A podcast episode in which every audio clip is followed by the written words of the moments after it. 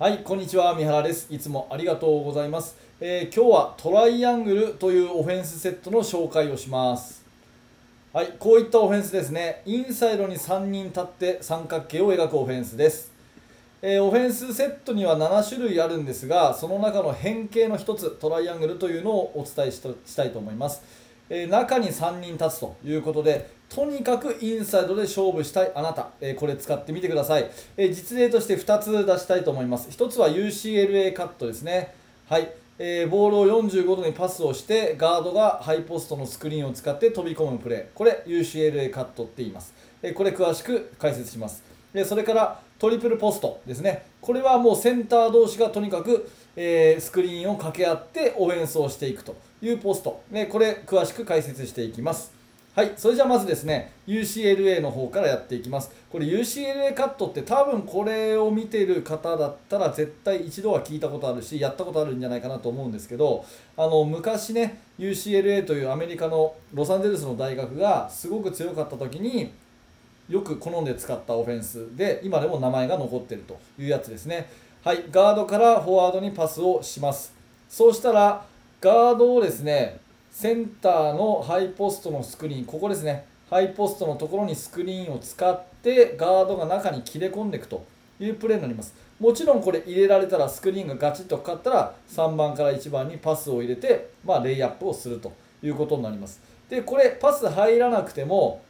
スクリーンをした後5番にパスを通すのは結構簡単なんですね。スクリーンをしたらそのスクリーンをした時にポッとパスを出すと、えー結構簡単にパスが入ります。でこの UCLA カットの優れてるところっていうのはこのハイポストにほぼ100%パスが入るっていうところなんですね、えーここって結構重要な場所であのーハイポストのところって普通ディフェンス守るじゃないですか。一生懸命。だからそんなに簡単にパス入らないですよね。でパス入らないんですけどこの魔法のような UCLA カットをするとポーンと簡単に入るというそういう効果があるんですね。なので UCLA カットを1回入れてハイポストにボールをズドンと入れるということになります。えハイポストにパスを入れた後パスをした3番は、えさっき切れていった1番にダウンスクリーンすると。で1番を45度に上げるというふうにするとあら不思議トライアングルの完成ということになりますね。はい。まあ、こういった形で、えーボールを持ったハイポストの選手がシュートしてもいいし、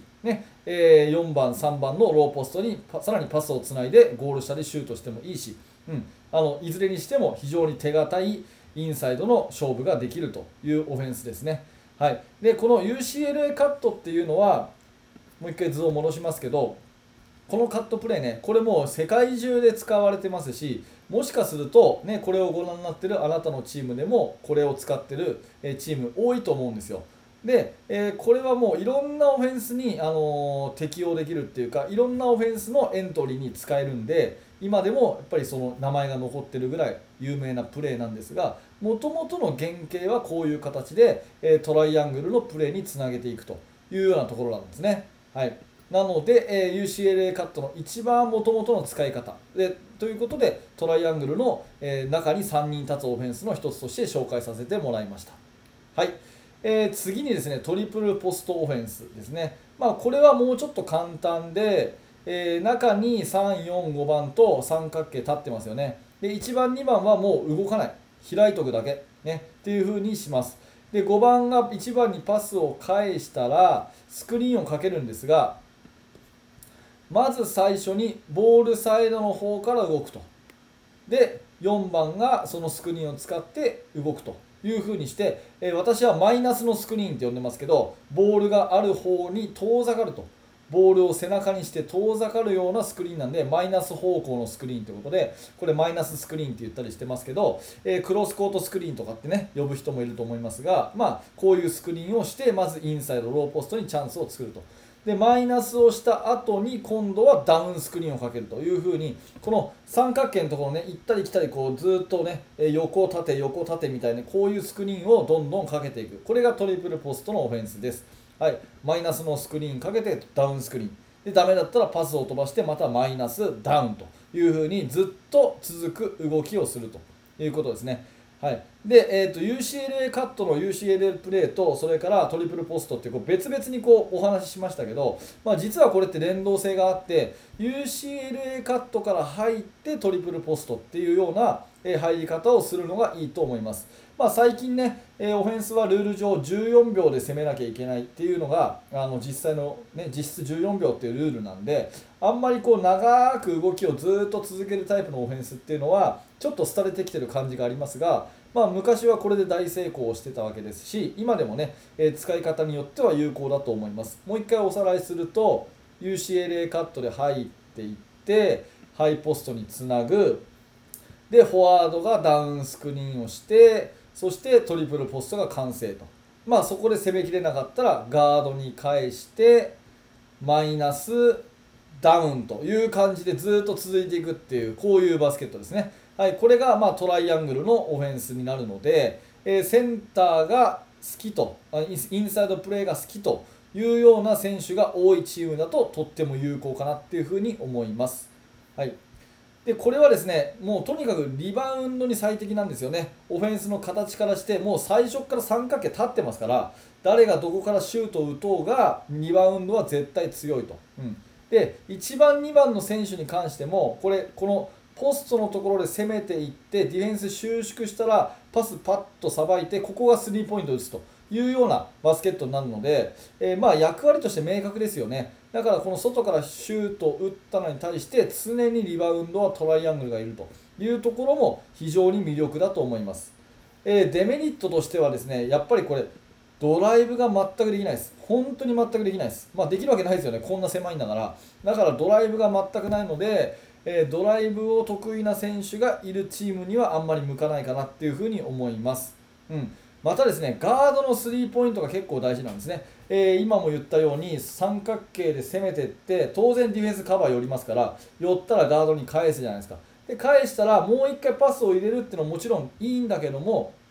やっぱり打っていかないとディフェンス広がらないんでディフェンスこう膨らまないんでガードは入れて帰ってきたボールをスリーポイント打たなきゃだめなんですね。で打って入れられたらやっぱりディフェンスは困るじゃないですか。いやーこれ外放っとけないしな。でも中でガンガン来るしな。どうしようっていうふうにしなきゃいけないんでガードのスリーポイントが入らないと逆にねあ外もほっといていいよってなって、えー、全員中固まっちゃえっていうふうになるともうセンターのプレーも絶対できないんでガードのシュート力は絶対必要ということも、まあ、デメリットじゃないですけど、まあ、特徴ということで押さえておいてください。はい、じゃあまとめに入りましょう。えー、とにかくインサイド勝負のトライアングルね。えー、プレーとしては UCLA カットで入る。そして、えマイナスとダウンスクリーンのトリプルポストで攻めるということです。リバウンドにとにかく最適ですけれども、インサイドしかなくなっちゃうんで、えドライブがしたいというような選手は向かないし、外のシュートが入らないというチームは非常に苦しいセットになります。まあ、その辺をね、取捨選択をして、えあなたのバスケットに役立ててくださいというお話です。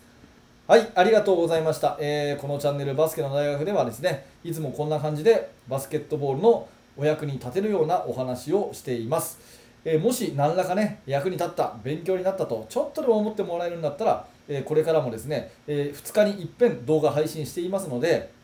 ぜひバスケの大学にえ入学してください。入学方法は本当に簡単、えチャンネル登録をポチッと、えクリックするだけになっています。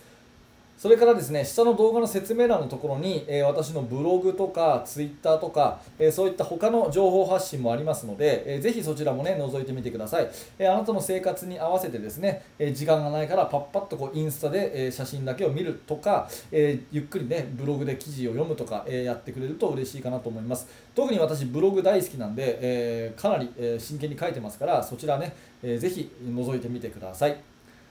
はい、えー、最後までありがとうございました。えー、三原学でした。それではまた。